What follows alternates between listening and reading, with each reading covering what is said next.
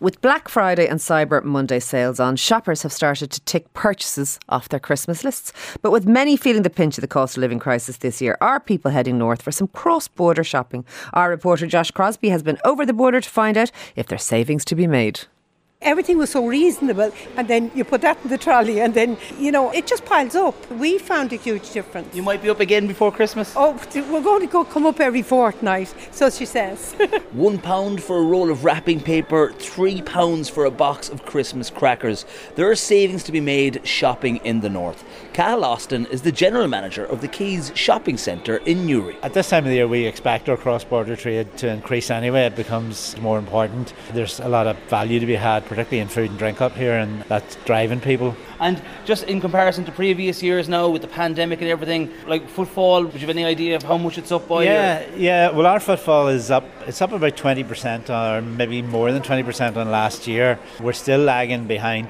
2019. There's there's a number of reasons for that. In the Keys here now in Uri, there's definitely savings to be had for anyone that's travelling up from the south. Anyway. There, there, there definitely is now. Like border customers, people who shop both sides of the borders are well clued in as to where the value is. Like across the board, there's at least a 10% saving on a basket. Trolleys are filling up across the border as customers take advantage of the deals on offer ahead of Christmas. Actually, we come up quite a lot, my friend. Nearly come up every fortnight up here. Right, and yeah. due to the savings you can make? Yes, yeah, yeah, yeah. Even on anything, food, drink, and in it, yeah. How much but do you think you could be saving now by coming up here? The coffee is much cheaper here. Do you buy in bulk? Do you stock up? I, I buy. See, I only I bring this case and whatever I can fill in it. It's not a shopping bag. It's a proper case on oh, wheels. Proper, oh yeah, yeah, yeah, yeah. Load it up. Load it up. Yeah, as much as I can. Travel from Carlingford and Christmas shopping. It's cheaper. uh, Yeah, well, Newry would be cheaper than Dundalk anyway. So if you're going for Christmas for big shopping, yeah, that's the place to go. Well, I came from Ed Davies Club. So you came up for the day shopping. Oh, day shopping to hold away. Out since nine o'clock. The old folks. And good timing now in the lead up to Christmas. Yeah, we're going to. Yeah, I'm going to go for something to eat. You have to save in some money, so you'll have to splash out. Ah, will you give it How much are you saving now when you compare? Like well, you, you have a box of biscuits there. They're three. I think they're five at home. But I'm not getting old for 65 euros. I'm not getting four bottles of wine, boxes of other things. The cupboards will be loaded up. Oh, we're there, do it with joy, with joy. Less than a kilometre from the border, in the village of Jonesborough in County Armagh, lies the fittingly named First and Last Off Licence.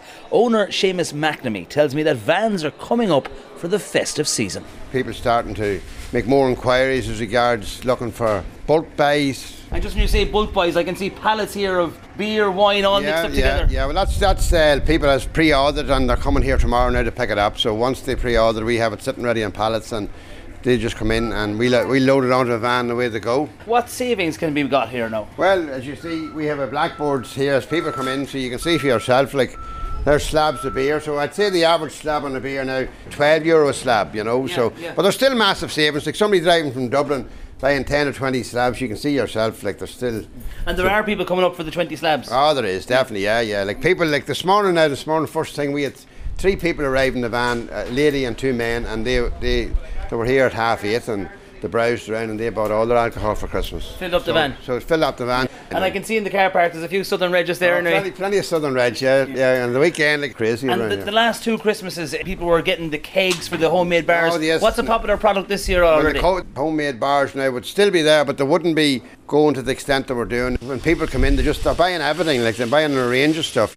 And that was uh, off license owner Seamus McNamee there, ending that report on cross border shopping. Let us know if you're heading north of the border. Is there still value in it? And is it all booze people go for, or, or, or what, are the, what are the big hitters?